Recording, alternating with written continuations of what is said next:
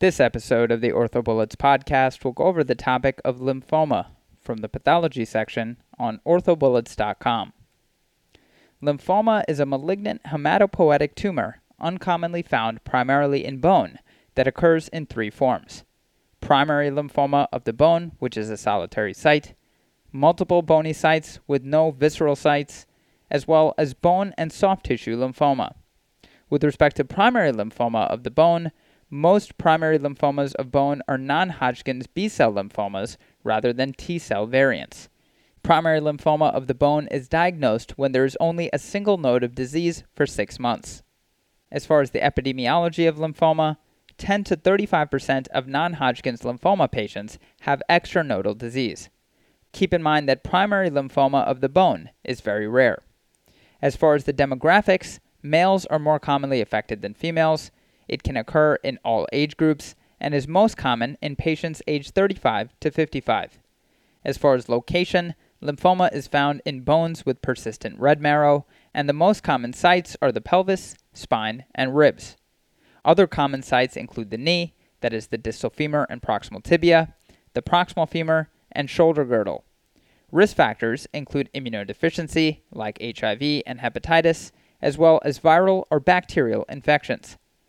As far as prognosis, primary lymphoma of the bone has a better prognosis than secondary involvement of the bone in lymphoma.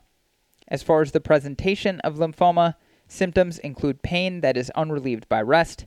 25% of patients present with a pathologic fracture, neurologic symptoms from spinal compression, and you may also see fever, night sweats, and weight loss, which are B cell symptoms. On physical exam, inspection may reveal warm and swollen large soft tissue masses, which are common. As far as imaging, radiographs may show large, ill defined, diffuse lytic lesions with a subtle, mottled appearance. Keep in mind that lymphoma is more common in the diaphysis of long bones, and 25% show cortical thickening. You may also see, quote, ivory vertebrae, and keep in mind that multiple sites of disease is common. The differential diagnosis for lymphoma include metastatic disease, multiple myeloma, and osteomyelitis. As far as CT scans, a CT of the chest, abdomen, and pelvis is required for staging.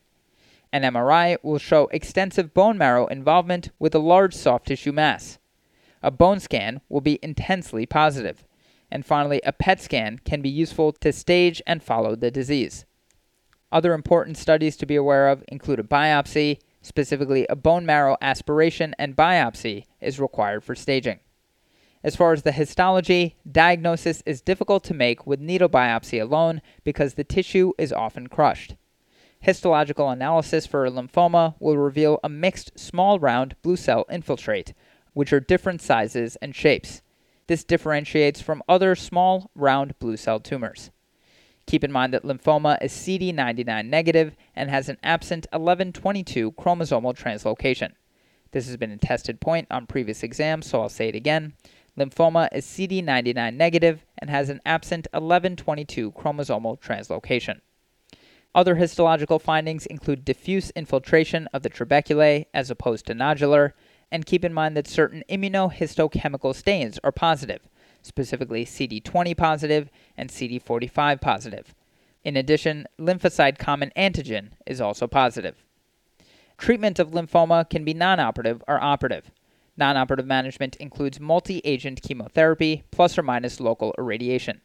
This is the mainstay of treatment, and radiation may be added to obtain local control in persistent disease.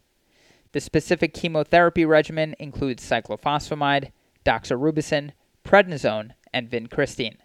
Again, the specific chemotherapy drugs used to treat lymphoma include cyclophosphamide, doxorubicin, prednisone, and vincristine. As far as outcomes, chemotherapy alone is effective for most lesions. And keep in mind that there's a 70% five year survival in disseminated disease. Operative options include fracture stabilization, and that is specifically stabilization of pathologic fractures or prophylactic fracture management. Okay, so now that we've gone over the major points about this topic, let's go over a few questions to apply the information and get a sense of how this topic has been tested on past exams. The first question reads A 42 year old male presents to clinic with one year of atraumatic left knee pain. He also reports subjective fever and chills. His physical examination is remarkable for diffuse knee pain, but there is no overlying erythema or induration. His current laboratory values reveal a white blood cell count of 9200 per microliter, with the reference range being between 5000 to 12000 per microliter. An absolute neutrophil count of 1800 per microliter, with the reference range between 2000 to 7000 per microliter, with 53.7% lymphocytes, with the reference range between 20 to 40%, an erythrocyte sedimentation rate, or ESR, of 21 millimeters per hour, with the reference range between 0 to 20 millimeters per hour, and a C reactive protein, or CRP level, of 2.2 milligrams per deciliter, with a reference range of less than 2 milligrams per deciliter. He has attempted a trial of physical therapy as well as a trial of oral antibiotics, with no improvement of symptoms. An AP radiograph of the left knee demonstrates a mixed lytic and sclerotic lesion in the distal femur. Coronal T1 weighted and axial T2 weighted MR images demonstrates a diffuse and infiltrative intramedullary lesion with minimal cortical erosion. Histological analysis shows small round blue cell infiltrate. Which of the following is the best next step in management? And the choices are 1. Observation, NSAIDs, and continued physical therapy. 2. Chemotherapy plus limb salvage resection plus or minus adjuvant radiation. 3. Joint aspiration. 4. IV antibiotics. And 5. Multi agent chemotherapy plus or minus local irradiation. The correct answer to this question is 5. Multi agent chemotherapy plus or minus local irradiation. So, this patient's laboratory, imaging, and biopsy findings are suggestive of lymphoma. Multi agent chemotherapy with or without local irradiation would therefore be the next best step in management. To quickly review, lymphoma is a malignant hematopoietic tumor that can occur in all age groups but is most common in those aged 35 to 55 years old, and that affects men more often than women. On radiographs, lymphoma characteristically appears as large, ill defined, diffuse lytic lesions with a subtle mottled appearance. On MRI, it typically demonstrates a large soft tissue component and is hypointense on T1 weighted images and hyperintense on T2 weighted images. Histologic features of lymphoma include a mixed small round blue cell infiltrate, diffuse infiltration of trabeculae, and positive staining for CD20, CD45, and lymphocyte common antigen. Multi agent chemotherapy with cyclophosphamide, doxorubicin, prednisone, and vincristine is the mainstay of treatment, with radiation used as an adjunct to obtain local control in persistent disease. Chan et al. published a review on MR imaging of pediatric bone marrow. They report that heterogeneous red marrow and red marrow hyperplasia can mimic marrow disease but should be distinguished from neoplastic replacement and expected post treatment changes. They state that marrow replacement in lymphoma is often focal or patchy and less often diffuse, leading to high rates of false negative bone marrow biopsies.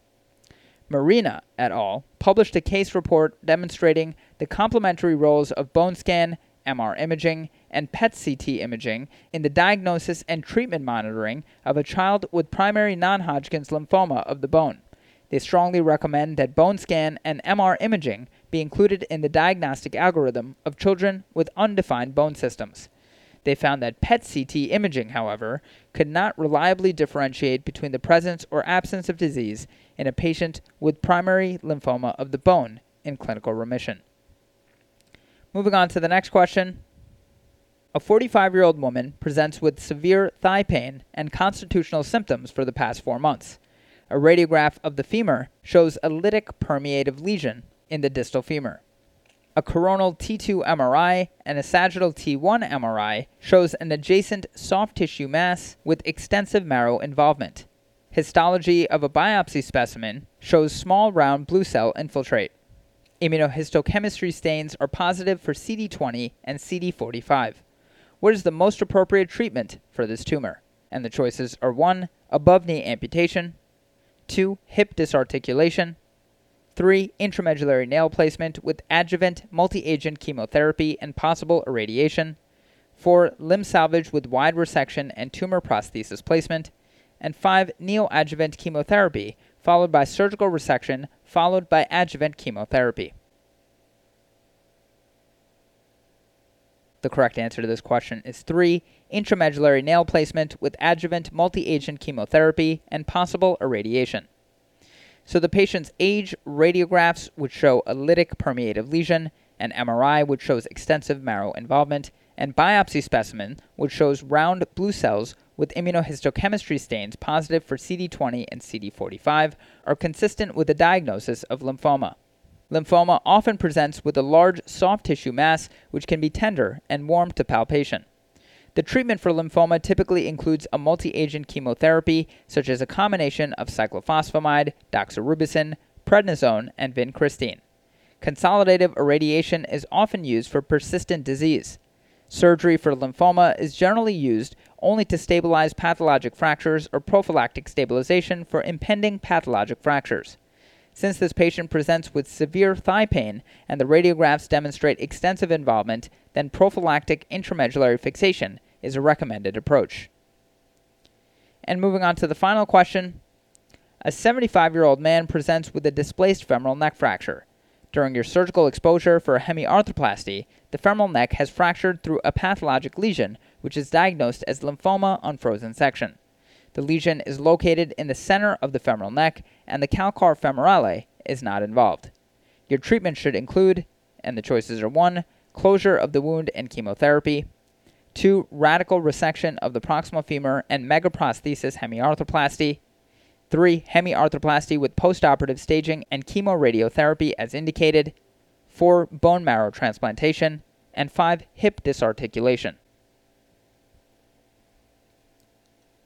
The correct answer to this question is 3. Hemiarthroplasty with postoperative staging and chemoradiotherapy as indicated. So this case presents a treatment dilemma for most orthopedic surgeons. However, because lymphomas are very chemoradiotherapy sensitive, treatment is straightforward. Lymphoma isolated to bone is treated by resection and reconstruction as indicated.